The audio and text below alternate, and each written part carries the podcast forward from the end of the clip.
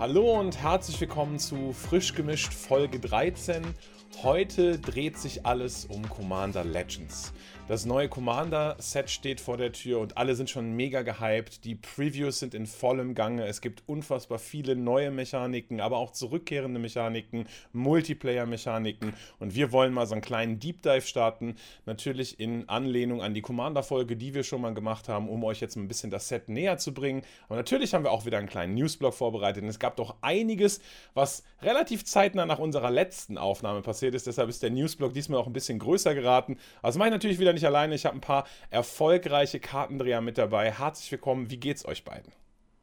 Hallo meine beiden Kommandeure, ich freue mich wieder eine Folge mit euch aufzunehmen. Bin gespannt, was uns alles auffällt und einfällt. Let's go! Ja, hallo zusammen. Ich freue mich auch richtig auf die heutige Episode. Das Thema Commander mag ich ja wirklich persönlich super gerne. Commander Legends sieht auf jeden Fall interessant aus. Da können wir wirklich einiges besprechen. Jetzt hat es Kai aber eben erwähnt, seit der letzten Podcast-Episode sind wirklich einige Neuigkeiten rausgekommen. Da gibt es noch ordentlich was zu berichten. Da ist in den nächsten Monaten wirklich einiges am Start. Kurze Übersicht, wir haben Double Masters 2022. Dann haben wir die Warhammer 40k Commander Decks mit eigenen Secret Layern. Deswegen, den Teil muss ich einfach haben, gleich Secret Layer, reden wir auch kurz drüber. Und dann haben wir noch im September Dominaria United, haben wir auch schon kurz angesprochen. Aber jetzt wissen wir, was kommt da so alles raus, was sind die Neuigkeiten, welche Produkte gibt es da alles. Können wir uns auf jeden Fall kurz anschauen. Wir starten aber mal bei Double Masters. Das passiert nämlich als nächstes. Am 8.7. ist der Double Masters 22 Release. Und falls ihr das noch nicht kennt, Double Masters...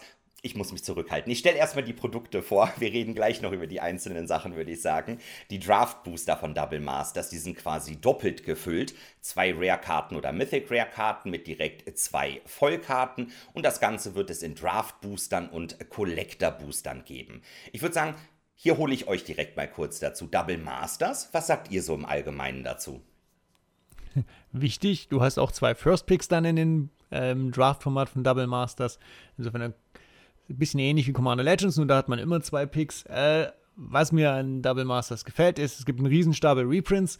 Das ist immer gut. Was mir an Double Masters nicht gefällt, die Preise sind through the roof. Also Wizards langt da richtig hin und ich bin mir nicht sicher, ob das nun wirklich sein muss.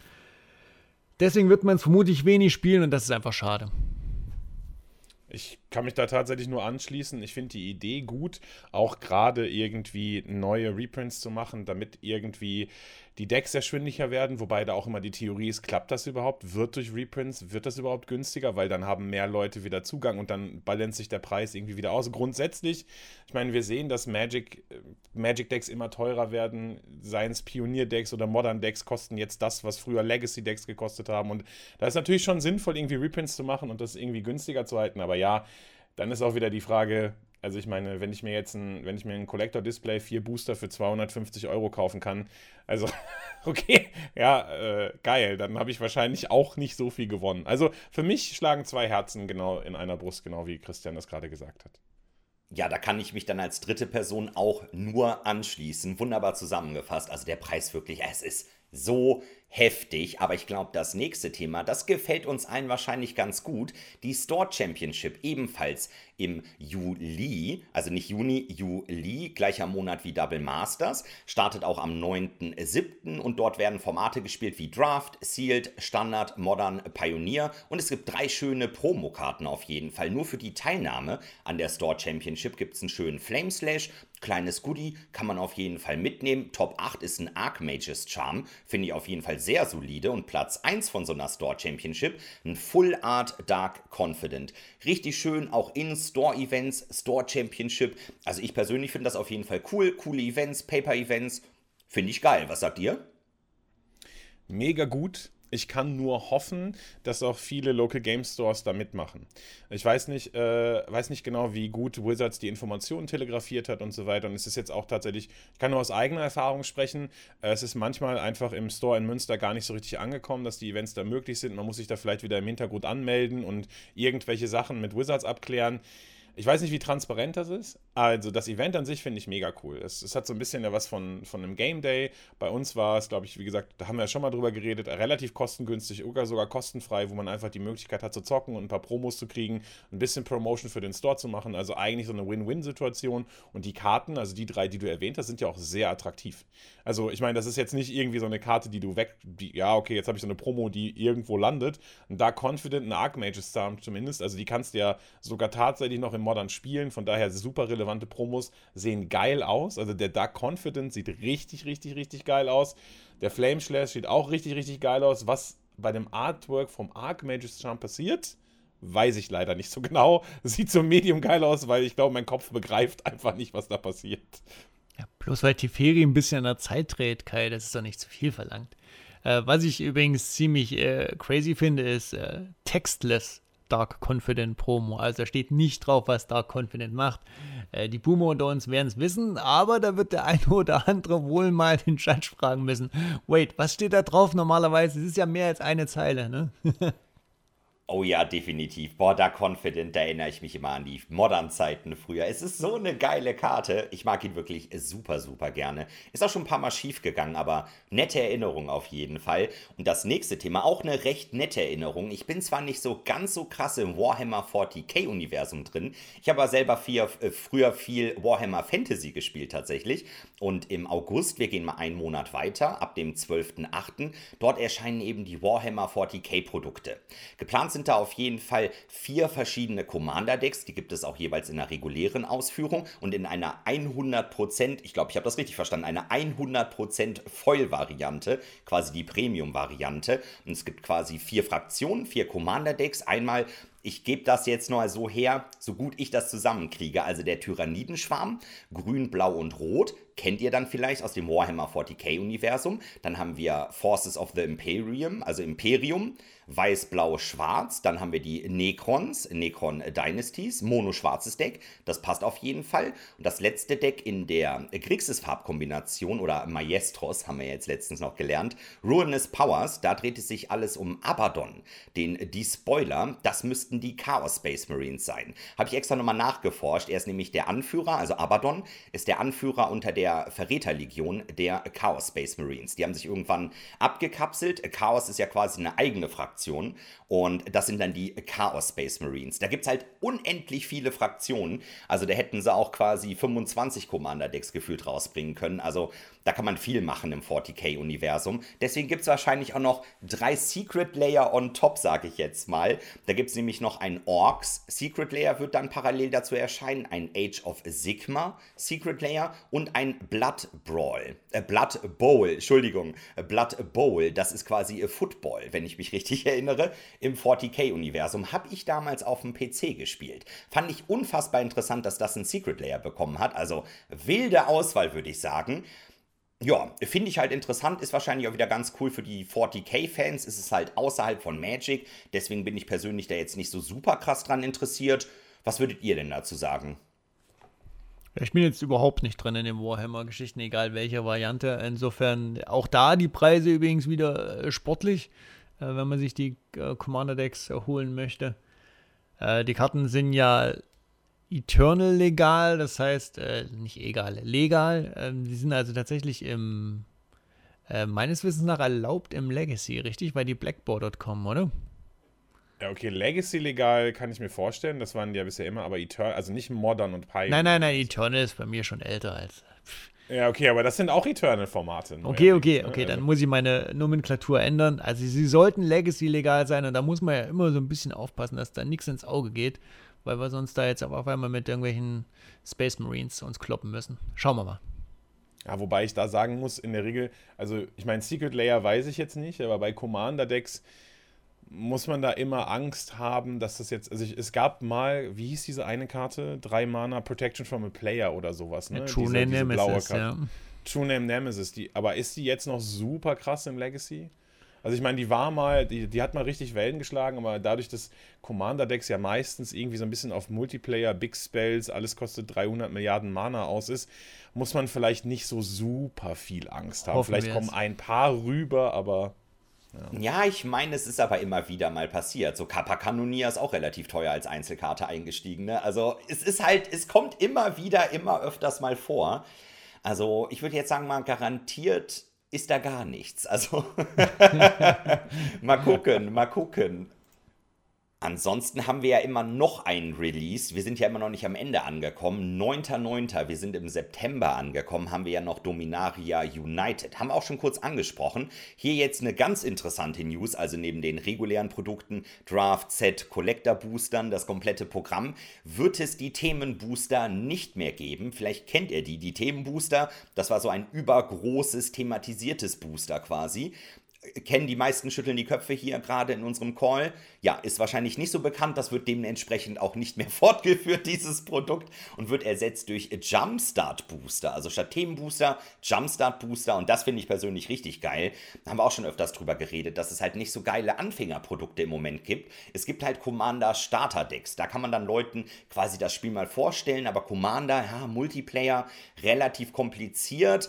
Und ich finde halt Jumpstart, wenn mir jemand einfach mal Magic ausprobiert möchte, schnell zwei Jumpstart-Booster zusammenmischen, zack, zocken. Das ist quasi nicht das Planeswalker-Starter-Deck, was ich immer ganz geil fand, aber Jumpstart, das ist schon eine feine Sache, um Leuten das Spiel näher zu bringen. Also ich finde, Jumpstart-Booster statt Themenbooster, richtig gut gemacht. Also richtig gut. Nice.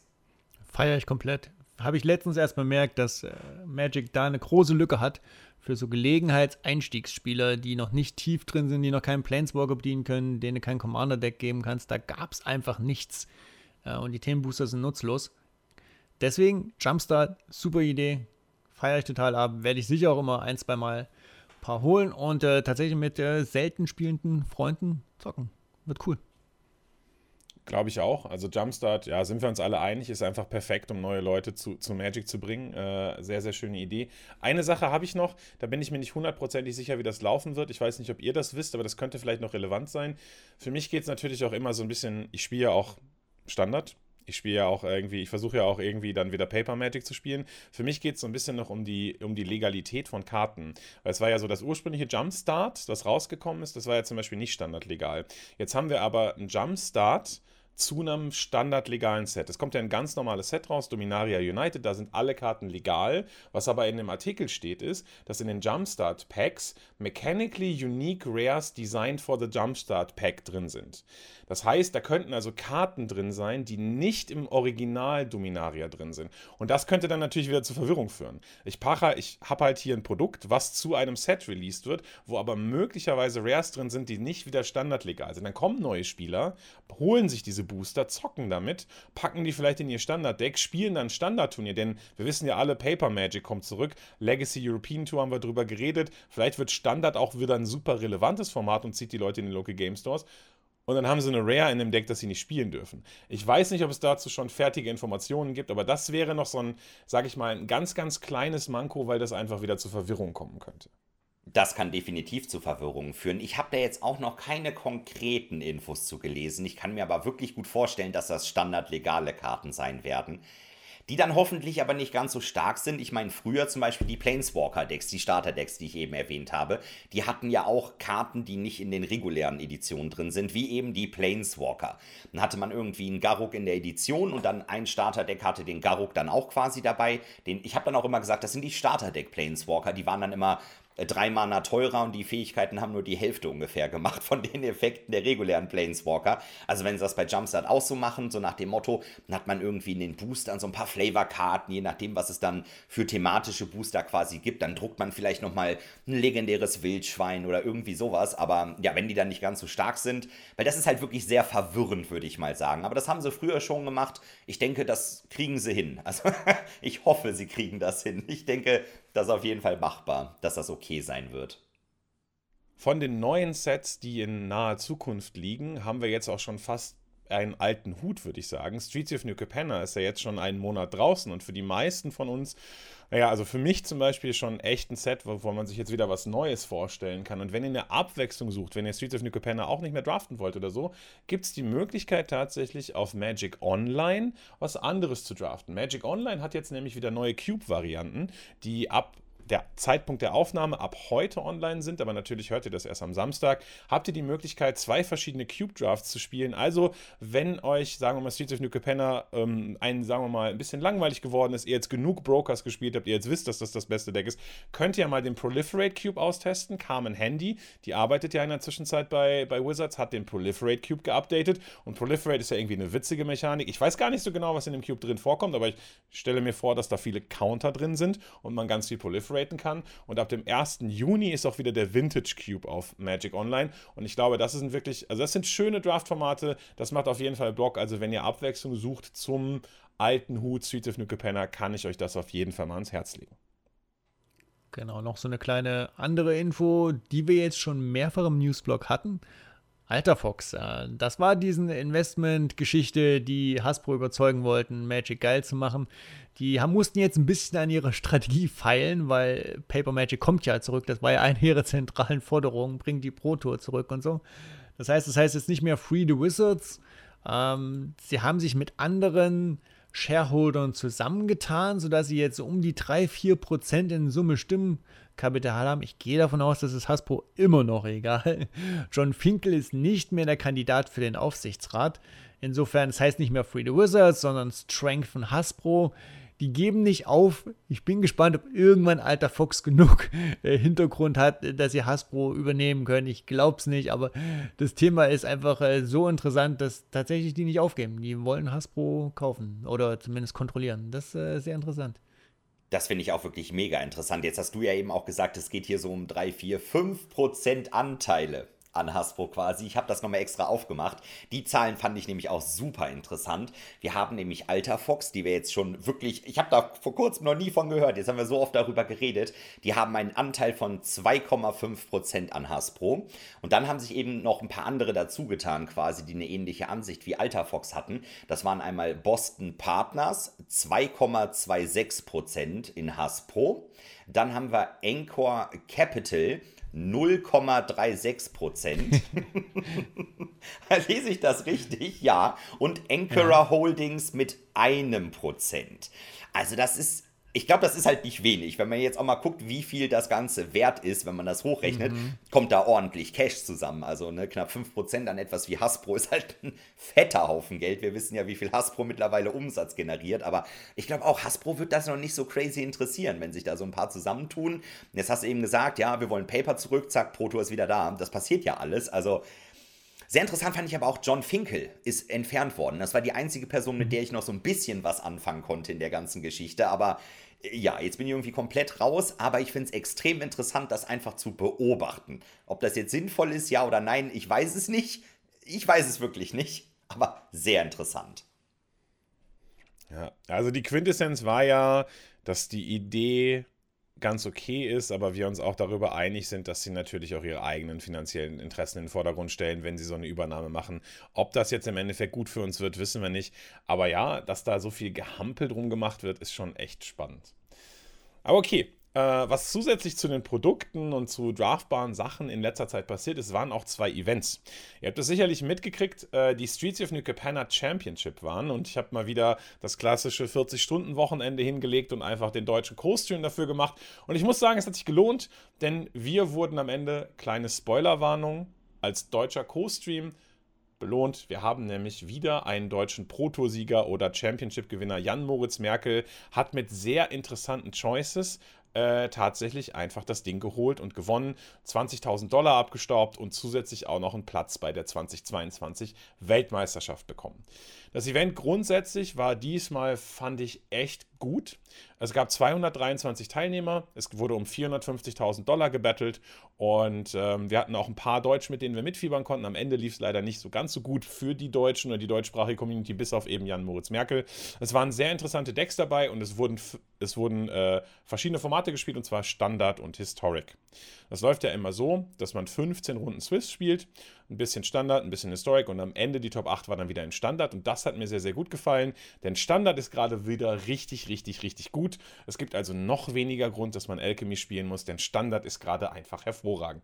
Es hat viel mehr Spaß gemacht, sich die neuen Standard-Decks anzugucken. Es gab super viel Innovation. Wir haben einen Jeskai Storm-Deck gesehen mit Goldspan Dragon. Wir haben Grixis Vampires gesehen. Also es gab auch wieder Tribal-Decks. Es gab ganz viele tolle, verschiedene Decks, die auch so ein bisschen für Variationen in der Feature-Match-Area gesorgt haben, die für Spannung gesorgt haben. Während es im Historic eigentlich das Gleiche ist wie immer. Im Historic spielt man Phoenix oder BG Food und hat immer das gleiche Matchup gesehen. Und es gab im Historic auch immer irgendwie 3 Backup-Matches. Und das letzte Backup-Match war immer nochmal Food gegen Food, die gerade in Game 2 gegangen sind. Und dann hatte man nochmal eine halbe Stunde was zu gucken. Aber es war insgesamt eine sehr runde Coverage, fand ich.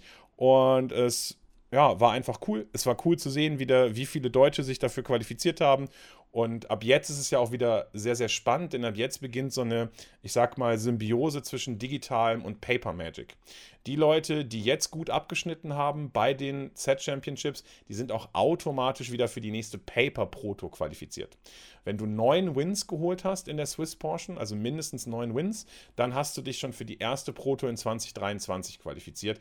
Und damit geht es jetzt so ein bisschen los. Damit findet jetzt sozusagen so ein übergreifendes System statt. Wir haben jetzt digitales Magic und Paper Magic miteinander verknüpft und das ist eigentlich ziemlich cool. Wir haben jetzt auch abgeschlossen, es sind jetzt die 32 Teilnehmer der Weltmeisterschaften stehen jetzt fest und es gab am Ende, sag ich mal, noch so einen kleinen Eklat. Das lag so ein bisschen daran, dass bei vorherigen Events es so ein bisschen schwierige Judge-Rulings gab, wer Spiele gewinnt und wer Spiele nicht gewinnt. Und am Ende hat das so ein bisschen Auswirkungen auf dieses Worlds Race gehabt. Denn zusätzlich zu den Leuten, die eben die Top-Platzierungen in den Events hatten, konnte man sich über eine konstante Performance über 3 Events für die Weltmeisterschaften qualifizieren. Und wenn dann irgendwie so ein Schmuh passiert, von wegen beide kriegen einen Win in einem Match und einer davon qualifiziert sich dann, weil er genauso viele Punkte hat wie jemand anders für die Weltmeisterschaft, obwohl er eigentlich verloren hätte. Ah, da gab es so ein bisschen Outcry, das war ein bisschen schwierig. Wenn ihr wollt, können wir da gerne nochmal ein bisschen genauer drauf eingehen, aber insgesamt, glaube ich, waren die Streets of New Capenna Championship ein großer Erfolg. Gute Coverage, wenig Pausen. Die haben auch super krass improved, wenn mal irgendwie das Discord ausfällt, dass sie sofort auf den anderen Screen gefallen sind und so weiter. Also insgesamt war das auch vom Production Value her ein bisschen besser als die letzten Coverages. War eigentlich ein rundes Event. Ja, das hört man doch gerne. Ich habe noch ein bisschen was von Arena-Problemen gelesen im Internet. Habt ihr da auch im Co-Stream irgendwie was mitbekommen? Großartig. Ich habe ja jetzt gelesen, dass es immer ein paar Disconnect-Probleme gab und das war wohl nicht ganz so schön. Wie war das aus deiner Sicht? Hat man das mitbekommen? Ja, das hat aus meiner Sicht, nee, man hat das nicht mitgekommen. Also es hat die Coverage sehr gut kaschiert, sag ich mal. Also es gab zum einen, ich glaube an Tag 1 war es, da haben 20 Leute gleichzeitig in der Swiss-Runde die Connection verloren und da gab es auch ganz komische Judge-Rulings und tatsächlich ist das auch in der Top 8 passiert. Das war sehr witzig, in der Top 8 sind 3 von 4 Viertelfinals gezeigt worden, nur das Viertelfinale von David Inglis und Jan-Moritz Merkel nicht. Und man hat dann später auf Twitter lesen können, ja, ich hatte einen Disconnect bei Arena und ich habe aber diese Winning Position gehabt und leider hatte ich ja nicht mehr genug Zeit. Er hat nämlich Jeskai Storm gespielt, seine Combo auszuführen und hat dann halt deshalb auf Zeit verloren. Und so ist Jan-Moritz Merkel dann ins Halbfinale gekommen. Aber davon hat man während des Streams nichts mitgekriegt. Davon wurde einem nichts gezeigt, nein. Ah, sehr interessant. Ja, da war ich mal ein bisschen neugierig. Das habe ich nämlich auch mitbekommen. Zum Beispiel wurde jetzt gesagt, dass am Anfang ist direkt ein kompletter Haufen an Leuten gedisconnected. Da habe ich zum Beispiel gehört, das war quasi gefühlt alle Leute, die aus Frankreich irgendwie mitgespielt haben, die hatten da quasi einen kollektiven Disconnect. Boah, wie bitter ich mir das vorstelle. Also es war irgendwie ganz offensichtlich ein Arena-Problem oder ein Server-Problem. So habe ich das zwischen den Zeilen gelesen. Und das ist natürlich hyper ärgerlich. Boah, stell dir mal vor, ich meine, ich kenne ja schon den Krampf, wenn man irgendwie streamt, man will irgendwas machen, man will jetzt zocken und dann schmiert Arena irgendwie ab. Das passiert halt relativ regelmäßig, aber in so einem Turnier, das ist natürlich bitter. Das tut mir auf jeden Fall leid. Ärgerlich. Ja, das ist ungefähr so bitter, als wenn wir zusammen eine Aufnahme machen und dann schmiert Arena ab. Ja, nee, aber ist echt schlimm, ja. Ja, aber von der großen Bühne mal zur etwas kleineren Bühne, aber deshalb nicht weniger professionell. Wir hatten ja in der Woche davor auch noch den Content Creator Charity Pokal, der gesponsert wurde von Ultimate Guard, wo dann auch zumindest das Orga-Team vor Ort war in Herxheim und wir versucht haben, einfach eine sehr, sehr, sehr coole Show aufzuziehen.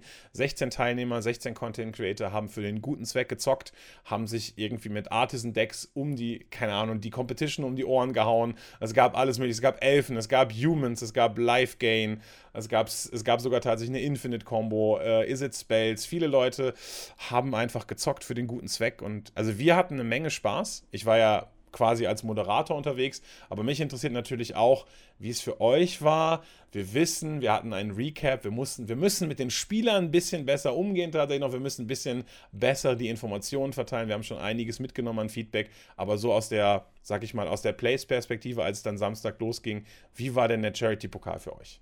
Ich fand das Ganze super entspannt. Also an sich erstmal das Format fand ich cool, so mit Fun-Decks, zugeloste legendäre Kreatur, Tribal-Decks bauen, für einen guten Zweck spielen. Wir haben ordentlich gesammelt für die ganzen gemeinnützigen Organisationen. Es war super entspannt. Also es war super entspannt. Ich war quasi hier, immer schön ne Kaffee gemacht. Oh, nächste Runde startet, kann man in Ruhe schön zocken. Im Hintergrund sich mit den Leuten so ein bisschen austauschen. Das war geil. Also ich fand es auf jeden Fall geil. Hat Spaß gemacht. Cooles Event. Nochmal vielen Dank für die Einladung. Richtig geil. Ich war jetzt auch schon bei beiden Iterationen dabei, also beim ersten und beim zweiten. Wir haben die Spendensumme nochmal gesteigert, das ist cool. Muss man sich mal vorstellen, so ein paar kleine deutsche Content-Creator haben jetzt in 2 Jahren zusammen über 15.000 Euro für wohltätige Zwecke gesammelt. Allein schon das ist, glaube ich, jeden Aufwand wert und auch durchaus mal einen kleinen Hänger hier und da oder was man verbessern kann. Ich finde es cool, dass wir uns unterhalten, was wir verbessern können. Und ich habe Bock, wenn wir das regelmäßig weitermachen können. Es ist ein cooles Event. Die Leute fahren ganz gut drauf ab. Es macht Spaß. Also jederzeit wieder gerne. Ich würde mich freuen. Wenn ihr mal so einen kleinen Eindruck, so ein kleines Recap davon sehen wollt, in den Shownotes findet ihr auch ein ganz, ganz kleines Video, was der Benji von Ultimate Guard zusammengeschnitten hat, was ich persönlich finde super gut geworden ist. Also das ist ein richtig, richtig, richtig cooles Video. Schaut auf jeden Fall mal rein. Dann sind wir jetzt bei Legacy. Und mit Legacy meine ich nicht das Format Legacy, sondern der Verwirrung halber meine ich den Veranstalter Legacy. Legacy veranstaltet die europäische Tour, die European Tour von Qualifiern, Regional und so weiter und so fort. Das haben wir euch ja alles schon vorgestellt Richtung Pro Tour. Und man muss fairerweise sagen, die machen nicht die beste Figur bis hierher. Die haben jetzt inzwischen die Preise für ihre Pakete im Store. Ihr könnt also die Tickets für die Events euch holen und die sind gar nicht mal so günstig. Also Paper Magic ist zurück mit einem riesengroßen Preisschild. Es gibt auch so Upgrade-Pakete, die dann allerdings nicht wirklich günstiger werden. Und der größte Fauxpas, der passiert ist, man hat einfach so kurz davor ein Event verschoben. Kopenhagen ist verschoben und zwar eine Woche nach vorne und die Leute haben ja schon gebucht. Die Termine standen auf der Webseite seit Wochen. Natürlich will man da Early Bird sein, sich schnell ein Airbnb organisieren, einen Flug, eine Reise und jetzt wird es eine Woche verschoben. Ihr könnt euch vorstellen, das ist ein Big No-Go. Also relativ schlimm, die machen keine gute Figur. Ich hoffe, die Events dann vor Ort sind besser organisiert und laufen glatt. Ich habe noch Hoffnung. Ich schaue mir das erstmal aus der Ferne an. Ich werde nicht nach Kopenhagen und Co. erstmal gehen. Bin gespannt. Ich kenne so ein paar Leute, die hingehen. Ich hoffe, es wird besser, aber da ist viel Luft nach oben, ne? Die sind auch tatsächlich nicht sonderlich responsive. Also ich habe dann auch viele Sachen mal nachgefragt, weil ich auch natürlich in die Buchung von Kopenhagen einsteigen wollte. Ich hatte nämlich Bock, da mitzumachen. Ich wollte aber zum Beispiel wissen, wo es ist. Weil man weiß ja immer, es gibt ja möglicherweise in größeren Städten mehrere Messegelände oder mehrere Möglichkeiten, wo solche Sachen stattfinden. Und bisher war es halt immer auf dem Kopenhagen-Messegelände und so weiter. Und stand da aber nichts dazu. Und dann habe ich auf verschiedenen Plattformen per Mail, also an die Contact-Adress per Mail, dann irgendwie auf Instagram, auf Twitter, per PN angeschrieben. Es gab nie eine Antwort tatsächlich. Es gab einfach nichts. Die sind auch gar nicht responsive. Selbst bei ihren Contact-Mails, das macht es leider auch nicht sonderlich gut. Und ja, das, was du sagst mit der Buchung, also mit der Vorverschiebung, das habe ich live aus nächster Nähe miterlebt. Es gibt hier in Münster 2 Truppen, die nach Kopenhagen wollen. Die eine super schnell am Buchen. Ich war noch so ein bisschen zögerlich und habe dann irgendwie geguckt, vielleicht mache ich mit der anderen Gruppe mit, keine Ahnung. Die haben schon gebucht, Airbnb gebucht, die wussten ja, das ist immer bei der Kopenhagen-Messe, machen wir jetzt auf jeden Fall, haben sich eine Airbnb gebucht zum falschen Ort.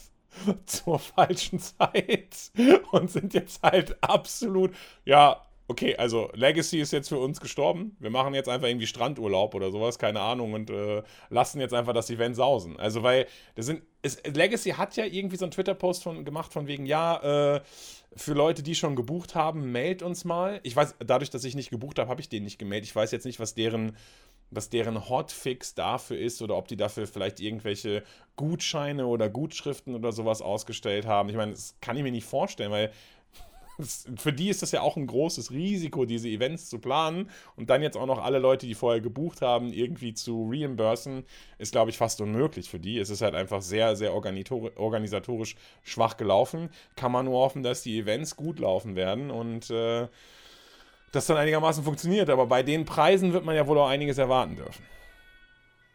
Noch dazu wurde dann in Bologna, jetzt wissen wir auch inzwischen, parallel zum Championship auch noch das Command-Fest ist. Das heißt, die Halle wird dann nochmal krachen. Ich hoffe, sie haben auch da entsprechend Kapazitäten. Also das, ich glaube, man lernt da gerade viel dazu. Vielleicht hat man sich da ein zu großes Stück Kuchen geschnappt bei Legacy. Und wo wir jetzt gerade über das Command-Fest dort geredet haben, da werdet ihr natürlich auch Commander Legends Baldur's Gate spielen können. Da bin ich mir ziemlich sicher. Das kommt ja bald raus. Und das ist unser Hauptthema heute. Wir haben uns jetzt mal angeschaut, was ist denn eigentlich Commander Legends Baldur's Gate? Es gibt jetzt schon sehr viele Vorschaukarten. Auch schon ein paar deutsche Content-Creator hatten Vorschaukarten. Zum Beispiel die Freunde von Herum kommandiert.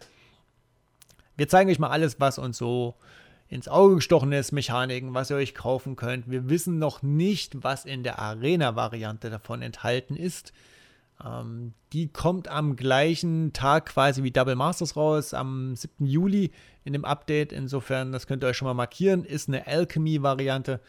Wir wissen da noch keine Details. Sobald die kommen, reichen wir die nach. Aber jetzt würde ich doch sagen, fangen wir einfach mal mit den Mechaniken an, weil das ist ja das, was so eine Magic-Edition immer ganz gut definiert.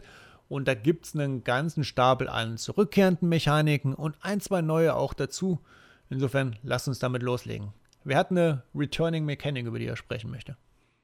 Ja, also von den Returning Mechanics gefällt mir als alter Adventurer natürlich die Adventure-Mechanik besonders gut. Wir haben ja bereits in Throne of Eldraine gemerkt, dass das eine gute und gebalancete Karte war. Ich freue mich immer, wenn ich den Turn 2 Lucky Clover auf Arena sehe, da passiert eigentlich gar nichts Schlimmes. Wir haben wieder Adventure-Karten zurück. Adventure-Karten sind Karten, die quasi zwei Hälften haben, wenn du so willst. Die haben aber eine sehr interessante Abfolge, denn du kannst dich entweder dazu entscheiden, die rechte Hälfte, die große Hälfte, die Karte, nach der die Karte benannt ist, zu spielen. Dann kannst du die Adventure-Kosten mehr bezahlen. Oder du entscheidest dich zuerst, die kleine linke Hälfte zu spielen, das kleine Adventure zu spielen. Wenn du das spielst, dann kannst du die große Karte danach ins Exil schicken und sie dann danach nochmal wirken. Also wenn du quasi wirklich den doppelten Value aus der Karte rausziehen willst, dann musst du immer zuerst die kleine Adventure-Karte spielen und dann kannst du die große Karte spielen. Wie beim Lovestruck Beast, dann machst du zuerst den 1-1-Token und danach machst du den 3-Mana-5-5er. Das ist zum Beispiel irgendwie so eine gute Abfolge. Hier ist ein kleiner Twist dabei, denn es war immer so, dass die Adventure-Karten in Eldraine zum Beispiel waren immer Kreaturen. Auf der linken Seite waren sie in der Regel immer Spells, sie haben irgendwie einen Token generiert oder sie haben wie der Giant Killer zum Beispiel eine Kreatur mit Power 4 oder mehr zerstört oder sowas und auf der rechten Seite waren sie immer eine Kreatur. Jetzt haben wir jetzt ein bisschen was anderes, jetzt haben wir zum Beispiel auch Artefakte, die Adventures haben. Artefakte, die einen kleinen Spell haben, als Adventure-Spell, aber dann nicht als Kreatur, sondern eben als Artefakt mit einer Ability ins Spiel kommen. Das ist ein kleiner Twist, aber es passt natürlich hervorragend. Also wenn man jetzt flavormäßig überlegt, wir sind im D&D-Universum, wir sind beim Rollenspielen, dass Adventure zurückkommt. Ich meine, damals in Eldraine hat man gesagt, die Kreatur geht auf ein Abenteuer, als man die Adventure-Mechanik vorgestellt hat. Und das passt natürlich hervorragend ins D&D-Set. Von daher flavormäßig ein absoluter Win. Ich hoffe, sie haben es diesmal auch einigermaßen gut gebalanced gekriegt. Oh, da bin ich auf jeden Fall gespannt. Die alten Adventure-Karten, ja, die haben wir mal gut reingehauen. Ah, mal sehen, mal sehen. Ich glaube, mein Favorit, klingt jetzt vielleicht ein bisschen komisch, geht an die Gate-Länder. Tatsächlich. Kennen wir ja von früher. Maze's End, eine tolle Win-Condition, um über die Länder mit dem besonderen Untertypen Land-Gate oder die Guild-Gates damals quasi zu gewinnen. Finde ich cool. Jetzt natürlich passend zu Baldur's Gate gibt es das Baldur's Gate quasi als legendäre Länderkarte. Ist dann quasi die Cable-Coffers-Variante nur für die Guild-Gates oder Gate-Decks. Kann man halt tappen für ein farbloses Mana also das Baldur's Gate an sich, oder für 2 Mana tappen und dann gibt es eben X Mana, wobei X die Anzahl an anderen Gate-Ländern ist, die man kontrolliert. Also an sich ist das jetzt keine besondere Mechanik irgendwie, dass das Land ein Gate ist, aber es gibt eben andere Mechaniken oder Synergien, die dann darauf aufbauen irgendwie, lösen Effekt aus für jedes Guild-Gate oder Gate, was du hast, oder eben das Baldur's Gate selber, was dann eben dementsprechend viel Mana macht, und das hat mir früher mal sehr gut gefallen, ganz besonders Basis End, und mal gucken, was sie da noch rausbringen in die Richtung. Ist, glaube ich, eine recht merkwürdige Wahl, aber die Gates, das fand ich ganz geil, fand ich gut. Hat ja reingepasst, ja. Dann gibt es noch 2 weitere Returning Mechanics, die wahrscheinlich nur Commander-Spieler kennen, denn die gibt es nicht in normalen Editionen. Das sind einerseits Goat und Myriad. Goat heißt, eine Kreatur darf bis zum nächsten Zug nicht euch angreifen, muss aber angreifen und kann auch nur Player angreifen, wenn möglich. Also das ist irgendwas, um Combat zu erzeugen in Commander-Games. Gibt es immer mehr Goat, kommt jetzt auch wieder als Mechanik zurück. Ist eine der Mechaniken, die wir wahrscheinlich nicht sehen werden in Arena. Gehe ich jetzt einfach mal davon aus und lehne mich aus dem Fenster. Die zweite wahrscheinlich auch nicht, die heißt nämlich Myriad und heißt, ihr erzeugt einen Token, der am Ende des, ich weiß gar nicht, Zugs oder Kampfs exiled wird. Kampfs. Des Kampfs, okay. Und die greift alle anderen, also für jeden anderen Spieler am Tisch noch eine Kopie, die den angreift. Die dürfen dann sogar Planeswalker angreifen, was bei Goated-Kreaturen, glaube ich, nicht erlaubt ist. Commander-Spieler haben da echt ein Faible für so komplexe Shenanigans. Myriad kommt, macht in Arena wenig Sinn. Wir haben nur einen Gegner, wird kein Multiplayer jetzt für Baldur's Gate geben in Arena. Das sind 2 Returning Mechanics, Goat und Myriad. Als neue Mechanik hätten wir dann hier noch die Background-Karten, wobei jetzt super crazy neu würde ich das jetzt auch nicht nennen. Es sieht aus wie eine Abwandlung der Partner- oder der Friends-Forever-Mechanik, könnte man sagen, aus den Secret-Layern. Da kann man quasi zu seinem Commander, der legendären Kreatur, da steht dann unten noch drauf, choose a Background, also die Hintergrundgeschichte quasi der Kreatur. Das ist dann nochmal ein legendäres Enchantment, eine legendäre Verzauberung, die man dann eben noch zusätzlich hat. Deswegen erinnert mich das halt so stark an die Partnermechanik und eben dieses legendäre Enchantment, der Hintergrund, zum Beispiel das Grüne, das ist dann, der Commander ist bei Riesen aufgewachsen und ist dementsprechend automatisch stärker. Also wenn man dann einen kleinen Commander hat, in der Kombination mit dem, du bist bei den Riesen aufgewachsen, als Background ist der automatisch größer. Man kann die Karten immer wieder casten aus der Command Zone, also ja, finde ich vom Flavor richtig geil, aber eigentlich ist es nur Partner in etwas anders, aber finde ich in Ordnung, oder? Was würdet ihr sagen? Ist halt ein bisschen schwerer damit zu interagieren, weil es ein Enchantment ist, also stirbt nicht ganz so leicht wie euer Commander. Insofern ein kleiner Twist.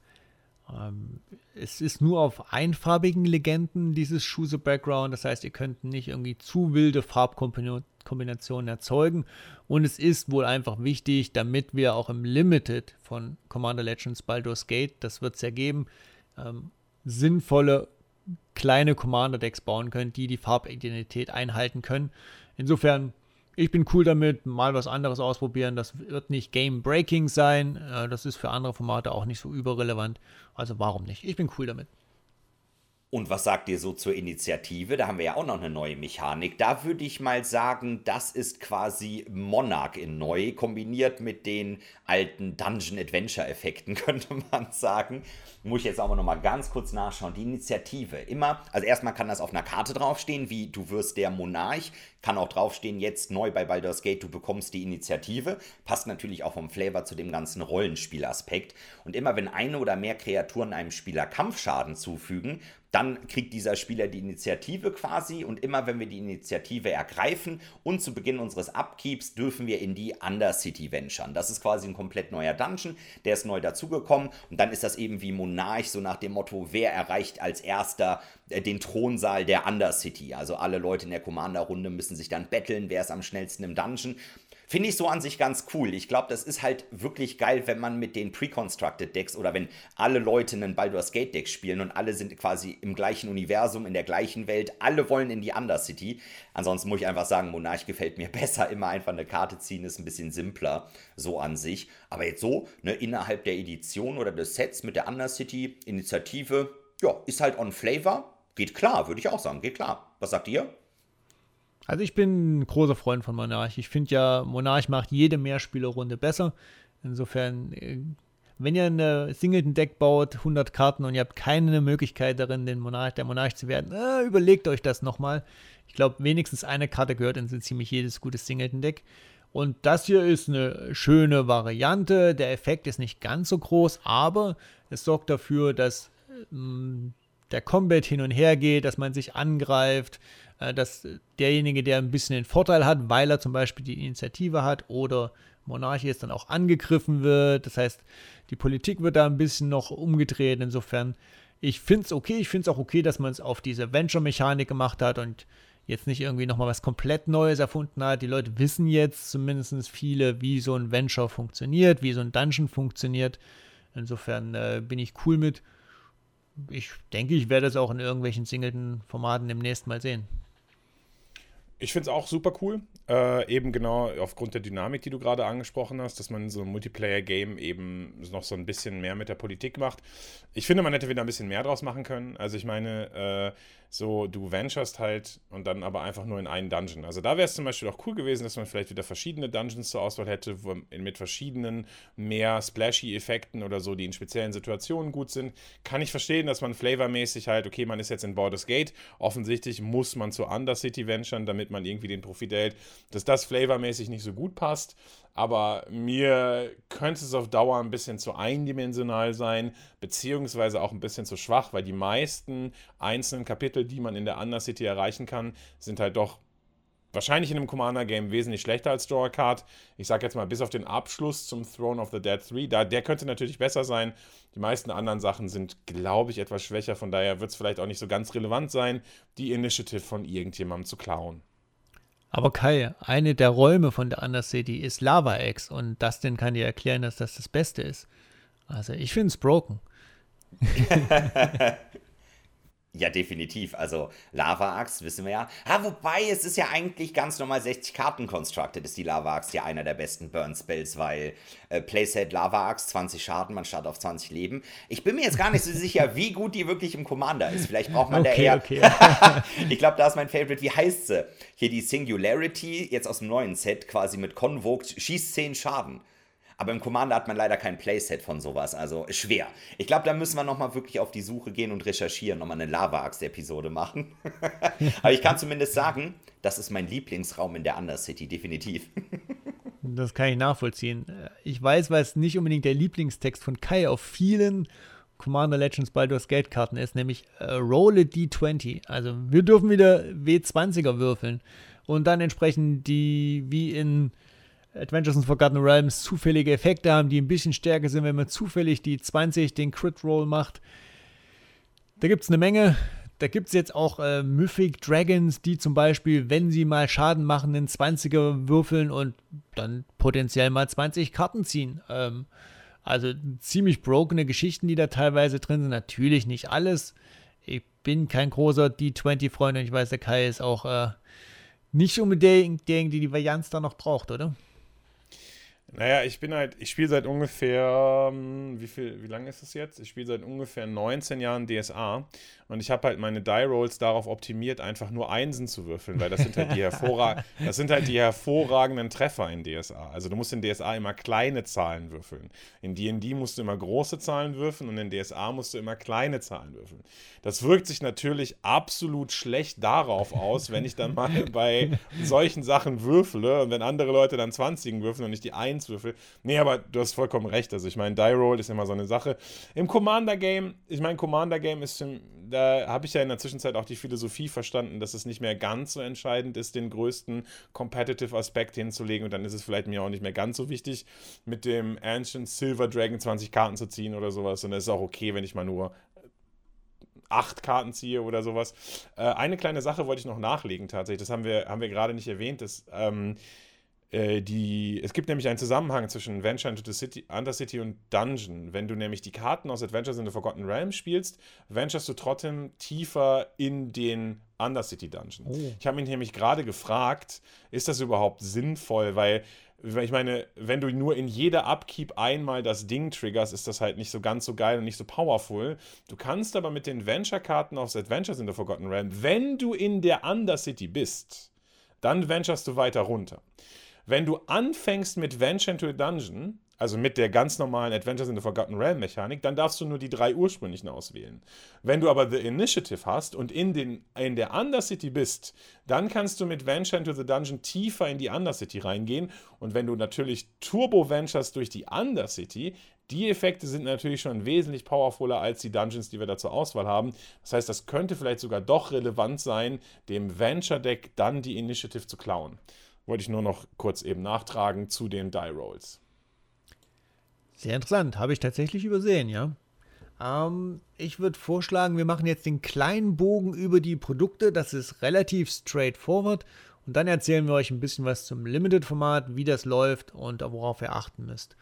Produkte ist wie gehabt, es ist keine standardlegale Edition, aber ihr bekommt natürlich die Klassiker der Produkte, unter anderem ein Pre-Release-Paket, das heißt, fragt mal bei eurem LGS nach, es gibt Pre-Release-Pakete. Die, Achtung, nur 3 Booster enthalten. Draft-Booster. Also ein bisschen anders. Läuft ja auch ein bisschen anders. Arena-Codekarte ist drin. Ihr bekommt also für die Alchemy Baldur's Gate, was im Juli in Arena kommt, wo wir nicht wissen, wie es genau tickt. Bekommt ihr also auch einen Code. Es gibt aber auch natürlich Draft-Booster-Display und Set-Booster-Displays. Das kennt man ja. Einfach die Klassiker. Und die braucht ihr ja auch fürs Limited-Play. Und das ist auch die Möglichkeit, die Karten in die Welt zu bekommen. Es gibt natürlich, ehe ihr euch fragt, wieder viele verschiedene Artworks und Frames und hast du nicht gesehen. Der Rulebook-Frame ist zurück, Borderless-Karten sind zurück, Adventure naheliegenderweise, Foils, dies, das, jenes. Ihr werdet erschlagen mit Varianten, also macht euch da mal keine Sorgen. Ansonsten, was gibt's noch? Collector-Booster, die normale Variante, nicht die ultra teure 4-Booster-Variante, von der wir vorhin geredet haben. Das wird nur zu Double Masters passieren. Teuer wird es trotzdem sein, Collector-Booster. Das kennt ihr ja. Commander-Decks vorkonstruierte wird es geben. Es wird ein Bundle geben. Und das sind so die Produkte, die es zu Commander Legends Baldur's Gate geben wird. Die Basics übrigens sind wieder die, wie in Adventures of the Forgotten Realms, mit der Bedienungsanleitung drauf, Schrägstrich Flavortext im Textfeld. Insofern, wer auf diesen Stil steht, ich weiß, da gibt es tatsächlich einige.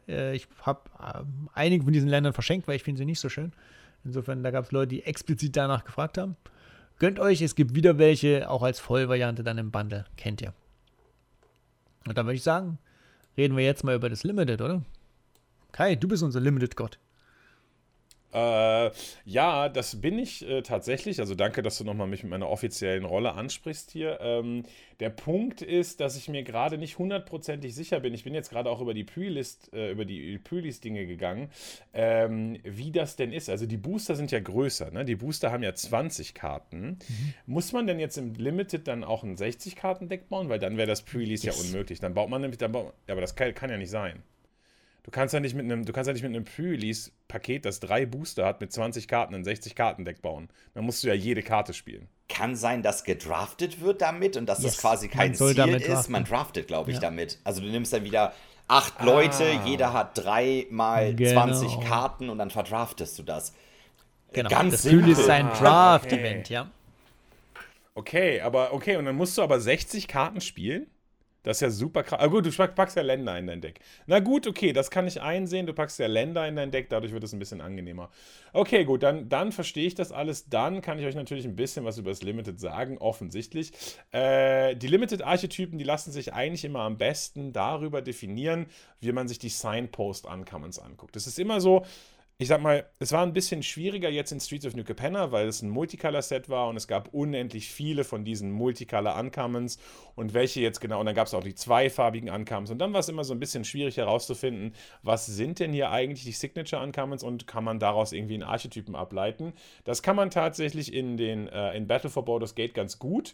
Da haben wir nämlich immer eine schöne zweifarbige Legendary-Karte, die immer genau angibt, was zu tun ist. Und ich will euch einmal kurz vorstellen, sodass ihr dann auch schon überlegen könnt, was möchte ich denn da für einen Archetypen draften. Fangen wir natürlich mit Azorius an. Also ich bin da komplett unbiased. Azorius sollte man natürlich als erstes erwähnen. Azorius ist so ein bisschen das Flicker-Thema. Die Legendary ist Oji the Exquisite Blade. Und Die hat, ich sag mal, nur den relevanten Teil. Whenever you cast your second spell each turn, exile up to one target creature you control, then return it to the battlefield under its owner's control. Will also Flicker-Effekte, also klassischerweise willst du Kreaturen haben, die gute Enter-the-Battlefield-Effekte haben. Es gibt zum Beispiel in Weiß eine Common, 3 Mana, 2-2, Enters the Battlefield, draw a card. Solche Karten sind halt perfekt, um die zu flickern, um die wieder das Battlefield entern zu lassen, um Karten zu ziehen. Ihr wollt also Enter the Battlefield Effekte haben. In Dimir haben wir Rilza, Rael Kingpin, und da geht es so ein bisschen darum, die Initiative zu nehmen. Denn, was haben wir gerade schon gelernt, es geht ja darum, in die Undercity reinzukommen, und Dimir ist ja immer so ein bisschen Rogues und so ein bisschen unblockable, und wir wollen natürlich irgendwie, na, wir sind so ein bisschen so Kreaturen der Nacht, und die sind natürlich hauptsächlich in der Undercity zu finden, und Rilza, Rael Kingpin sagt halt, dass wenn sie das Battlefield betritt, kriegen wir die Initiative, und whenever you attack, target an attacking creature gains death touch until end of turn. If you've completed the dungeon, that creature also gets +5/+0 and gains first strike and menace until end of turn. Also hier wollen wir einfach möglichst schnell durch die Undercity durchkommen und venturen. Rot-Schwarz, wer hätte das gedacht? Rot-Schwarz ist ganz, ganz, ganz, ganz selten das Sacrifice-Thema, und so ist es aber auch wieder in Commander Legends. Wir haben Mahadi, den Imperium Master, 1 Rot-Schwarz, Cat Devil, also vielleicht auch für den einen oder anderen auch allein vom Tribal-Aspekt her sehr interessant. At the beginning of your end step, create a treasure token for each creature that died this turn. Und das ist natürlich ganz schön, weil auf der einen Seite erzeugen wir Treasure Tokens, das sind auch wieder Permanents, die wir sacrificen können, und zum anderen profitieren wir davon, wenn Kreaturen gestorben sind. Das können wir natürlich ganz gut dadurch erzeugen, dass einfach Kreaturen gesacrificed werden. Rot-Grün, Dragon Power, das ist zumindest der offizielle Archetyp. Da ist unsere Legendary Thrakus the Butcher. Das ist ein Dragon Peasant, also ein relativ armer Dragon. Warum auch immer der arm ist. Ich meine, der könnte wahrscheinlich einfach jede Bank der Welt ausrauben, wenn er wirklich wollte. Aber okay. 5 Mana, 3/4, Trample, und whenever Thrakus the Butcher attacks, double the power of each dragon you control until end of turn. Wir wissen ja, Drachen sind von Haus aus immer sehr, sehr kleine Kreaturen. Deshalb ist es da besonders wichtig, die Power noch zu doppeln. Denn wir wollen nicht für 20 in der Luft angreifen, wir wollen für 40 in der Luft angreifen. Deshalb ist es extrem wichtig, dass wir die Power noch verdoppeln. Grün-Weiß, auch ganz, ganz selten Thema bei Grün-Weiß sind Tokens. Tokens-Generatoren Go White, das haben wir relativ selten, und unsere entsprechende Legendary hier ist Kadira, Caller of the Small. 1 Grün-Weiß für einen 3/3 Orc Ranger mit Trample, und wenn die Combat Damage einem Spieler macht, dann kriegst du einen... Whenever Kadira, Caller of the Small, deals Combat Damage to a player, for each token you control, create a 1/1 White Rabbit Creature Token. Man profitiert also davon, wenn man schon Token hat, und dann wird die Armee einfach nur noch größer, und man merkt schon, sie snowballt relativ krass, denn wenn sie das erste Mal Rabbits generiert hat, dann werden danach auf jeden Fall ordentlich Rabbits generiert. Als nächstes haben wir dann Schwarz-Weiß, und Schwarz-Weiß synergiert schon ganz, ganz gut. Da erkennt man auch schon wieder Synergien mit Blau-Weiß. Schwarz-Weiß hat nämlich den Leaves the Battlefield-Effekt, in dem Fall mit Mintara Merciless Soul. 2 Schwarz-Weiß für einen Legendary Elf Cleric, der erstmal Ward X hat. Und X ist die Number of Experience Counters, die du hast, also Experience Counters kehren zurück. Und at the beginning of your end step, if a permanent you control left the battlefield this turn, you get an Experience Counter. Creatures you control get +1/+0 for each Experience Counter you have. Es geht also darum, einfach, dass Permanents das Battlefield verlassen. Das kann man aber dadurch erzeugen, zum Beispiel durch Treasure Tokens, das kann man durch Sacrifice erzeugen. Also hier eine gute Synergie zu Rot-Schwarz, aber eben auch eine gute Synergie zu Blau-Weiß, indem man einfach Kreaturen flickern lässt. Also da sieht man schon sehr, sehr, sehr schöne Synergien. Was ganz spannend ist tatsächlich, Blau-Rot, Izzet, ist diesmal nicht Spells. Also mit allen anderen konnte man ja schon sagen, okay, das haben wir irgendwie vorher schon mal gesehen. Blau-Rot sind diesmal die Adventures. Wir haben ja schon gesagt, Adventures kehren zurück, und Blau-Rot, eigentlich der Spellslinger-Archetyp, möchte jetzt auf ein Adventure gehen, und das Ganze mit Losan, Dragon's Legacy. 3 Blau-Rot für einen 4/2 Legendary Dragon Shaman mit Flying, und whenever you cast an Adventure Spell or Dragon Spell, Losan deals damage equal to that spell's mana value to any target that isn't a commander. Also hier geht es darum, so ein bisschen Adventure Matters, ist auf jeden Fall auch nochmal ein spannender Take für Izzet. Normalerweise, wenn man sich jetzt an Eldraine zurückerinnert, war ja eher so grün-weiß das Adventure-Thema, und hier sind wir jetzt in blau-rot unterwegs. Schwarz-Grün hat dann wieder eher so ein bisschen, sagen wir mal, so eine Evergreen-Archetyp für die Farbkombination. Und zwar geht es tatsächlich um Graveyard Matters oder Graveyard Recursion. Und das Ganze mit Kaga Shadow Archdruid. 2 Schwarz-Grün für ein 1/4 Legendary Elf Druid. Wenn der angreift, kriegt der Death Touch an den End of Turn und du millst 2 Karten. Und once during each of your turns, you may play a land or cast a permanent spell from among cards in your graveyard that were put there from the library this turn. Also es geht so ein bisschen um Self-Mill und Graveyard Recursion in Schwarz-Grün. Ja, und in Rot-Weiß sind wir auch nicht so weit von der Norm weg. Wir wollen nämlich einfach attackieren und haben Attack-Trigger. Und das Ganze machen wir mit Commander Liara Portier. 3 Rot-Weiß für ein 5/3 Human Soldier mit der Ability. Whenever you attack, spells you cast from exile this turn cost X less to cast, where X is the number of players being attacked. Exile the top X card of your library. Until end of turn, you may cast spells from among those exiled cards. Auch hier geht es also so ein bisschen darum, okay, wir wollen Attack-Trigger. Boros, wie immer, der aggressive Archetyp. Da hat sich seit ungefähr 300 Jahren nichts dran geändert. Wir wollen attacken, um einen Bonus zu erzielen. Und als letztes, but not least, haben wir dann noch Simic.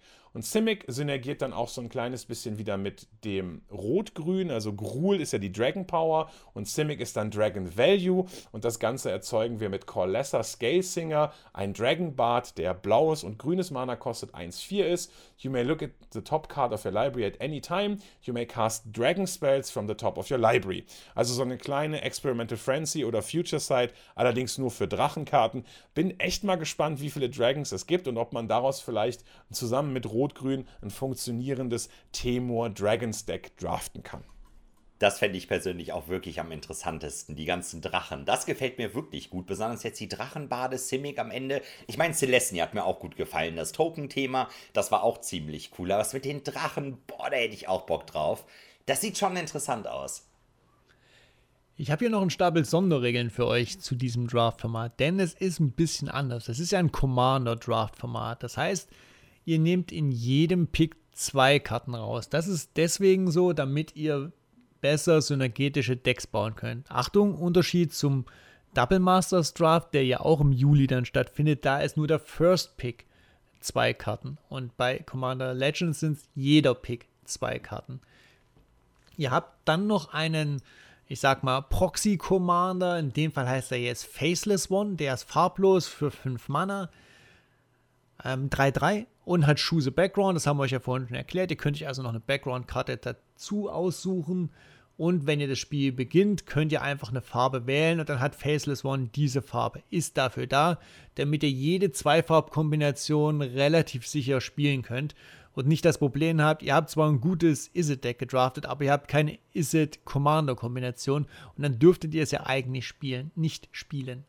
Faceless One dürft ihr übrigens immer spielen, auch wenn ihr ihn nicht gepickt habt. Der ist einfach verfügbar für euch. Auch wenn euch nichts eingefallen ist zum Commander, Faceless One könnt ihr immer drauf slappen. Ansonsten 40 Leben, dabei bleibt es. Die Singleton-Regel ist außer Kraft gesetzt. Das heißt, ihr könnt so viele von den Karten, wie ihr pickt, spielen. Müsst euch da nicht beschränken. Und ich glaube, das war es so ziemlich an Sonderregeln. Und da habe ich irgendwas übersehen. Die 60 Karten habe ich euch schon gesagt. Es sind nicht 100 Karten, die ihr draften müsst, nur 60 fürs Limited Deck. Und dann Mehrspielerrunden. Klassisch Commander, idealerweise natürlich 4 Spieler. Das passt ja bei so einem Draftpot von 8 Spielern auch ganz gut. Dann fällt das Ganze einfach auseinander in 2 Commander-Pots. Ich glaube, du hast da alles erwähnt. Doch, auf jeden Fall. Auf jeden Fall. Auch gut, dass du nochmal erwähnt hast, dass die Singleton-Regel im Draft nicht gilt. Hatte ich jetzt gar nicht auf dem Schirm, aber ist ja irgendwie einfach Pflicht. Ansonsten könnte man die Decks ja gar nicht zusammenbauen mit so vielen verschiedenen Einzelkarten. Ist natürlich ein bisschen verwirrend irgendwie, ne? Ist ein Commander-Format, man darf dann aber doch irgendwie den guten Burn-Spell 4-mal im Deck haben. Oder lustigerweise Draft-Regeln, wenn das Ding 6-mal Draft ist, darfst du es ja auch 6-mal spielen. Also dann wird es auf jeden Fall richtig wild. Aber nee, ich glaube, da war alles dabei. Sehr schön ja, zusammengefasst. Genau, Commander Color Identity bleibt natürlich erhalten. Ne? Also ihr müsst schon einen Commander haben oder eine Commander-Kombination, üblicherweise dann vielleicht von 2 Karten, die Color Identity von eurem Deck definiert. Und daran müsst ihr euch halten. Ihr könnt also nicht in eurem Isse-Deck einen grünen Spell spielen. Jo, das darf man natürlich nicht vergessen. Dann hat man nachher am Ende irgendwie eine grüne Karte im Iset-Deck. Ja, das geht natürlich nicht.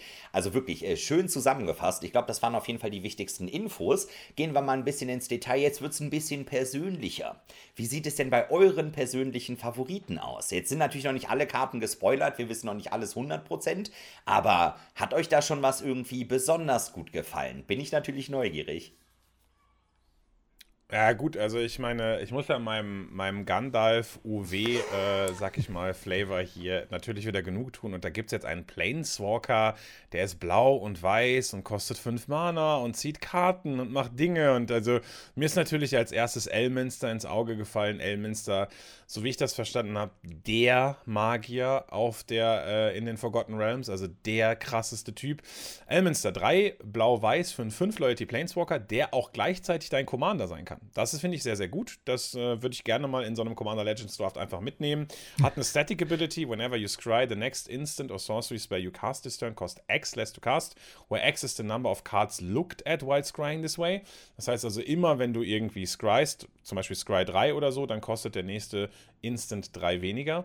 Hat dann, das synergiert sehr, sehr gut mit seiner Plus-Ability. Draw a card, then Scry 2 für plus 2. Und für minus 3, exile the top card of your library, create a number of 1/1 Blue Fairy Dragon Creature Tokens with Flying equal to that card's Mana Value. Also ich mache das wie folgt, ich ziehe eine Karte, dann lege ich mir einen 8-Drop nach oben und dann wende ich die minus 3 Ability an und dann erzeuge ich einfach mal ganz entspannt 8/1/1 Flieger und nebenbei mache ich auch immer Kartenvorteil. Also Elminster natürlich bei mir ganz klar auf Platz 1. Ich persönlich bin ein großer Freund der Reprints, die sie da so ein bisschen eingewoben haben. Man haben die Battlebond-Länder sind zurück. Die sind sehr cool. Auch Reflecting Pool zum Beispiel hat einen Reprint bekommen. Das finde ich cool. Und so an kleineren Karten, die sie reingemogelt haben, ist zum Beispiel so ein Burnished Heart. Das ist auch eine relativ gute Commander-Karte, die auch nicht so arg viele Printings hatte. Wir haben Mana Rocks drin, in dem Fall natürlich Arcane Signet etc. Aber auch zum Beispiel die Diamonds, also Marble Diamond zum Beispiel, kommt getappt ins Spiel für 2 Mana, macht nur eine Farbe, nämlich weiß. Aber das ist einfach gut, um so zweifarbige Decks zu enablen und zu unterstützen, ohne da jetzt over the top zu gehen. Ich finde es gut, dass man da jetzt nicht immer wieder das Rad neu erfinden muss, sondern einfach auch auf bewährte Mittel zurückgreifen kann. Und das gefällt mir am besten. Ich habe tatsächlich noch keine einzige Karte. Ich habe jetzt nicht, das ist der Commander, um den ich rumbauen möchte. Aber von den Reprints werde ich mir schon so 1, 2 gönnen, wenn die mal im Draft vorbeikommen. Immer cool. Oh ja, die Reprints sehen auch wirklich ganz nett aus. Fand ich auch, da waren schon ein paar interessante Sachen dabei, aber 2 neue Karten haben mir persönlich am besten gefallen. Ich nehme auch mal eine Planeswalker-Karte, ähnlich wie Kai, die ebenfalls auch dein Commander sein kann. Die gefällt mir vom Flavor persönlich am besten, und zwar Tascha. Die Hexenkönigin. Ich weiß nicht, irgendwie liegt es an den Hexen, irgendwie bin ich da immer mit dabei, das finde ich irgendwie mega nice. Die ist richtig cool geworden, auch irgendwie, man kann erstmal Kartenvorteil selber machen mit den Fähigkeiten, Karten ziehen, dann Spontanzauber und Hexereien aus den Friedhöfen der Gegner exilen, die kann man dann quasi spielen und immer, wenn man einen Zauber spielt, den man selber nicht besitzt, also quasi einen von den Zaubern, den man vorher selber mit Tascha exilt hat, dann gibt es immer noch einen 3/3er Dämon-Token. Also, so eine richtige Fantasy-Hexe, die finde ich richtig geil. Die finde ich wirklich richtig geil. Aber da gibt es noch eine Karte, die mir noch besser gefällt. Was finde ich noch geiler als eine Hexe? Natürlich das Menschenwildschwein. Legendäre Kreatur. Komplett on Flavor. Ragga Dragga. Gorgats Boss, das ist der Gruul-Commander, könnte man quasi sagen. 4 Mana, 4/4. Und synergiert, wer hätte es gedacht, mit Mana-Elfen oder Mana-produzierenden Kreaturen. Jede Kreatur, die wir kontrollieren, die eine Mana-Fähigkeit hat, kriegt +2/+2. Also schön die Mana-Elfen gezockt, den Commander schneller rausgebracht, dann kriegt der Lanova-Elf oder der Elvish Mystic selber nochmal +2/+2. Immer wenn eine Kreatur bei uns mit einer Mana-Fähigkeit angreift, wird sie sofort enttappt, also schön mit den gepumpten Mana-Elfen angreifen, alle enttappen und dann vielleicht noch einen schönen Spontanzauber wie eine Court of Calling oder sowas hinterher spielen. Richtig geil. Das könnte wirklich genau mein Deck werden. Quasi Gruul-Toolbox mit Mana-Elfen. Und Ragga Dragga, der hat selber noch eine Fähigkeit. Und immer, wenn wir einen Zauberspruch wirken, der mindestens 7 Mana gekostet hat, um ihn zu casten, dann dürfen wir nochmal eine Kreatur enttappen. Und sie kriegt dann +7/+7 und Trampelschaden bis zum Ende des Zuges. Also das komplette, perfekte Paket für mich wirklich. Also das finde ich dann noch geiler als die Hexe. Ragga Dragga, Gorgats Boss. Geile Karte. Habe ich Bock drauf, da ein Deck mitzubauen. hat auch, glaube ich, tatsächlich einfach den besten Namen der Edition. Also man kommt, glaube ich, an Ragga Dragga einfach nicht vorbei. Ich meine, was ist dein Commander? Ragga Dragga. Ja, okay, gut, du hast einfach schon den Battle der Namen gewonnen. Definitiv. Ja, auf jeden Fall viele coole Karten dabei. Christian hat es gerade schon erwähnt, die Ancient Dragons, die wenn sie connecten, also wenn sie einem Spieler Kampfschaden zufügen, einen D20 rollen, die haben halt alle super krasse Effekte. Aber ich finde es auch cool, dass man in so einem Fantasy-Set halt irgendwie so super splashy Effekte diesen Drachen zuordnet. Die sind alle irgendwie völlig kaputt. Also man rollt einen D20 und wenn das Ergebnis hoch ist, dann ziehst du entweder so viel Karten oder reanimatest so viel oder, keine Ahnung, machst so viel Treasure-Tokens. Also da gibt es so viele. Diese Ancient Dragons sind alle extrem krass. Eine Karte, die mir noch aufgefallen ist, die ich irgendwie jetzt, sage ich mal, nicht mega überpowered finde, aber glaube ich in einem Multicolor-Format in einem Multiplayer-Format sehr, sehr cool finde, ist der Archivist of Orgrimmar. Der ist 2 Mana, 2/2 Halfling-Cleric, kostet ist 1 und ein weißes, hat Flash und immer, wenn ein Gegner seine Bibliothek durchsucht, kriegt man ein Leben und zieht eine Karte. Immer. Also den finde ich tatsächlich in einem Multiplayer-Format, keine Ahnung, du spielst den und dann spielen 3 Leute Fetches und du hast 3 Karten gezogen und 3 Life gegained. Für 2 Mana mit Flash auf jeden Fall eine sehr, sehr, sehr solide Karte und coole Karte. Es gibt noch andere süße Karten, ne? Also ich meine, schaut euch den Spoiler auf jeden Fall auch mal an. Owlbear Cup ist zum Beispiel eine Karte, die irgendwie super süß ist. Da gibt es wirklich viele schöne Karten, viele coole Karten, viele flavorvolle Karten. Also das Set finde ich so jetzt rein davon, was es darstellen soll und was es macht, hat das Set das sehr, sehr, sehr gut um. Abschließend muss ich dann noch eine Karte erwähnen. Minsk und Bu kriegen auch eine Planeswalker-Variante mit dem legendären Hamster. Finde ich so geil. Habe ich schon für jemanden aus der Community, nämlich ein Commander-Deck mitgebaut. Als ich die Karte nochmal gesehen habe, habe ich mich wirklich gefreut. Voll geil. Die fand ich nämlich so cool. Geiles Duo. Richtig gut. Der Klassiker aus Baldur's Gate. Minsk, genau. Dann ansonsten kann man sagen, wir wissen noch nicht hundertprozentig, wie die digitale Variante ausschaut. Wir wissen, es wird nicht nach Magic Online kommen, Commander Legends. Das ist ein bisschen schade, weil genau da gibt es nämlich mehr Spielerrunden von Commander. Insofern wäre da die Klientel auch da. Aber das war wohl irgendwie zeitlich nicht zu schaffen, weil man ja auch Magic Online an ein anderes Developer-Studio übergeben hat. Wird es nicht geben, wird es nur in Treasure Chest einzelne Karten geben, die dann sauteuer sein werden. Das ist echt ein Downer, dass es da nicht gibt. In Arena wird es eine Alchemy-Edition, sprich nur ins Historic reinkommen. Und es wird natürlich eine abgespeckte Variante sein. Die Edition selbst hat in Papierform über 400 Karten. Das wird dann viel schlanker sein. Wir haben ja auch schon so ein paar Mechaniken gehabt, die werden nicht nach Arena kommen. Da können wir uns, glaube ich, sicher sein. Wie Myriad zum Beispiel oder Goat.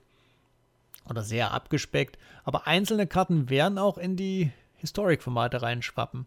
Wir haben hier in unseren Shownotes schon 2 Themen stehen. Wir haben sie auch schon erwähnt. Es ist einmal Gates und Adventures. Könnten wir uns vorstellen, taucht im Historic auf, oder?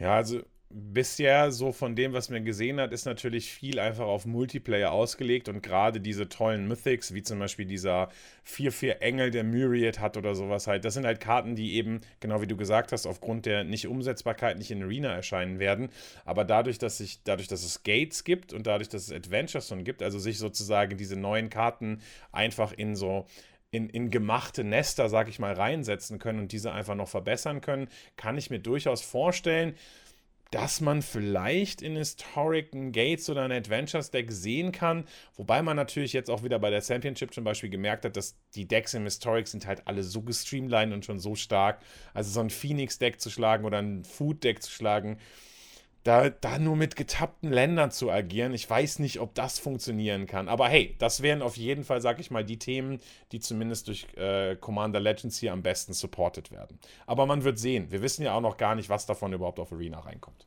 Genau, und der Klassiker, wir haben es ja gerade gelernt, Venture funktioniert auch in der Undercity, vielleicht geht da ja noch was, mal schauen, wie viel da mitkommt, wissen wir jetzt auch noch nicht so genau. Ich denke auch nicht, dass hier irgendein Tier 1 Deck entstehen wird. Aber man wird hier und da die eine oder andere Karte durchaus mal sehen, da bin ich mir sicher. Bin gespannt, vielleicht auch so ein Burnished Heart zum Beispiel, der mal irgendwie hier und da Länder suchen kann, leicht zu casten ist. Mal gucken. Ja, da gibt es halt immer so ein, zwei Möglichkeiten. Ne? Ich meine, Kai hat jetzt eben gesagt, da gibt es die super großen, super teuren Commander-Karten. Ja, vielleicht kann man ja doch mal irgendwie was wiederbeleben oder mit Eile reanimaten oder Mythic's Mastery, quasi mal einen übertriebenen Commander-Spell quasi für billig aus dem Friedhof spielen. Na, wer weiß, da können schon kaputte Sachen entstehen. Mir ist jetzt spontan auch noch nichts aufgefallen, aber ja, muss man immer vorsichtig sein. Kann halt immer irgendwie dann doch was dabei sein. Ich bin gespannt auf jeden Fall. Ja, und ich denke, damit haben wir doch schon einen ganz, ganz guten Überblick darüber gegeben, was ihr so von Commander Legends erwarten könnt. Wir haben so ein bisschen die Mechaniken vorgestellt, welche Produkte es geben wird, worauf ihr euch freuen könnt, wie das draftbar sein wird, also wie das Pre-Release aussehen wird, welche Archetypen es da gibt, was unsere Lieblingskarten sind. Lasst uns auch auf jeden Fall wissen, was eure Lieblingskarten sind. Also gerne irgendwie kommentieren, wenn ihr Bock habt, welche Karte gefällt euch besonders gut, worüber wollt ihr ein Commander-Deck oder womit wollt ihr ein Commander-Deck bauen, welche Karten passen hervorragend in eure bestehenden Commander-Decks. All das ist natürlich auch super interessant. Gerade, ich meine, Commander Legends ist dazu da, Commander-Spieler ein bisschen, sag ich mal, zu belohnen und irgendwie neue Decks zu beschreiben. Also lasst uns da auf jeden Fall wissen, was ihr parat habt. Und zum Abschluss kommen wir natürlich wie immer zur Karte der Woche. Und da ein kleiner Disclaimer, die ist gar nicht so random. Also die ist schon random, aber es ist super schwierig für mich. Ihr wisst ja, ich bin der Neuling hier in der Gruppe. Es ist super schwierig für mich, eine Karte zu finden, die beiden alten Hasen nicht kennen. Und es ist fairerweise, ich sage das direkt, die zweite Karte, die ich ausgesucht habe. Ich habe eine Random-Karte genommen und die beiden, als sie das Bild gesehen haben, ja gut, nee, sorry, machen wir eine andere, kennen wir beide, das D-Stars Legendary, kennen wir. Und ich so, okay, na gut, dann versuche ich es hier mit. Und hier habe ich jetzt anscheinend eine Karte gefunden, die die beiden zumindest auf Anhieb nicht kannten. Also raus damit, Leute, was glaubt ihr, was diese wundervolle Karte hier so kann? Also ich habe auf den ersten Blick zumindest mal erkannt, es ist ein Artwork von Magali Villeneuve. Der Stil ist da einfach relativ offensichtlich, also dieser Softglow, airbrushy Look. Ich weiß, ich bin jetzt kein Künstler, ich kann es also nicht explizit beschreiben. Wir sehen eine humanoide Person in wadernden Gewändern. Dabei fällt mir ein, durch das Gewand habe ich jetzt eine Idee, wer das sein könnte. Nämlich eine legendäre Kreatur im Hintergrund, eine Stadt, die teilweise zu schweben scheint. Genau, Dustin, was fällt dir noch auf, ehe ich hier zu schnell was raushaue? Also, beschrieben hast du es schon ganz gut. Ich glaube, ich kenne die Karte. Also, das ist es. Also, Kai hat es ja eben fairerweise gesagt, die erste Karte haben wir auch erkannt. Ich bin mir ziemlich sicher, dass ich die Karte kenne, aber ich weiß jetzt nicht zu 100%. Ich habe sie noch nicht wirklich oft gespielt. Hatte sie aber beim Sortieren definitiv schon in der Hand. Ich glaube, es ist wirklich eine legendäre Kreatur. Und ich könnte mir vorstellen, weil wir heute über Commander Legends geredet haben, es ist eine Commander Legends legendäre Kreatur. Ich bin mir aber nicht ganz sicher. Es ist eine weiße Karte, bin ich mir ziemlich sicher. Also, sieht ja sehr edel aus, ne? Ist eine sehr edle Mensch, so Mensch-Soldat, Mensch-Nobel, Mensch... irgendwas. Ich glaube, es ist eine Commander Legends Uncommon-Legende. Deswegen weiß ich nicht genau, was das ist. Also, es war jetzt nicht eine von den super, super krassen... Es ist halt eine von den anderen. Ich bin mir aber nicht 100% sicher, was sie macht. Ich hätte schon mal gesagt, irgendwas mit Equipments oder so, aber das wäre eher Boros. Es ist ein Partner-Commander, glaube ich. Die Uncam-Commander hatten alle Partner. Es ist ein Partner-Commander aus Commander Legends, sage ich, aber ich kann euch nicht genau sagen, was. Hast du eine Idee, Christian? Kai nickt schon so. Also ich glaube, wir sind gut dran. Also ihr habt Farben schon richtig, oder Farbe schon richtig, ihr habt die Edition richtig, ihr habt den Artist richtig, ihr habt Partner richtig. Das ist ein bisschen unfair, Leute. Also okay. Aber ihr habt noch nicht alles korrekt. Nur ein Großteil. Achso, Rarity stimmt natürlich auch. Sorry, ja. Tatsächlich hätte ich mich jetzt getäuscht, weil rein optisch habe ich jetzt kurz überlegt, das könnte Narset sein. Eine Narset-Variante aus irgendeiner Edition, die ich nicht kenne. Durch das schwebende Gewand, durch das weite Gewand, was man ja bei Narset auch gerne mal sieht. Ich habe tatsächlich irgendwie eine Partie Commander Legends 1 gespielt. Insofern bin ich da relativ raus. Ich weiß nicht mal, was die Archetypen waren, aber ich bin raus. Ich weiß es wirklich nicht. Keine Ahnung. Also vielleicht ein Combat-Effekt. Also irgendwas pumpen oder irgendwo eine Marke drauflegen, wenn irgendwas passiert. Sowas vielleicht. Wollt ihr einen Tipp oder wollt ihr einen Guess abgeben? Ich würde sagen, noch einen kleinen Tipp. Würde ich nehmen. Würde ich nicht Nein sagen. Also.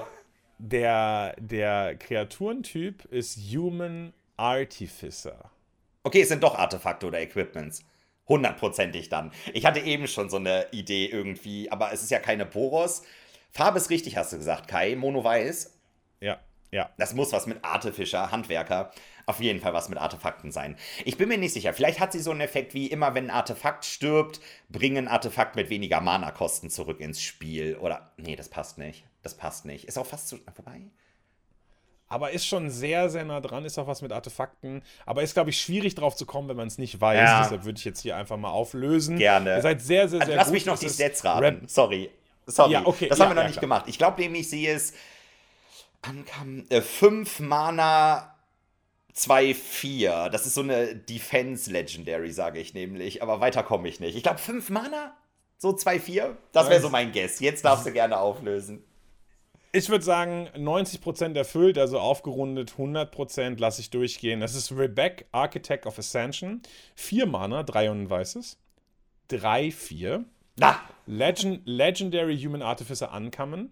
Hat Partner, wie ihr schon gesagt habt. Und die Artefakt-Ability ist: Artifacts you control have protection from each converted Mana cost among Artifacts you control. Uff. Also, wenn du ein 3-Mana und ein 2-Mana-Artefakt kontrollierst, dann haben diese Artefakte Protection von 2 und 3 Mana, zum Beispiel. Also eine sehr, sehr, sehr artefakt-synergetische weiße Legendary.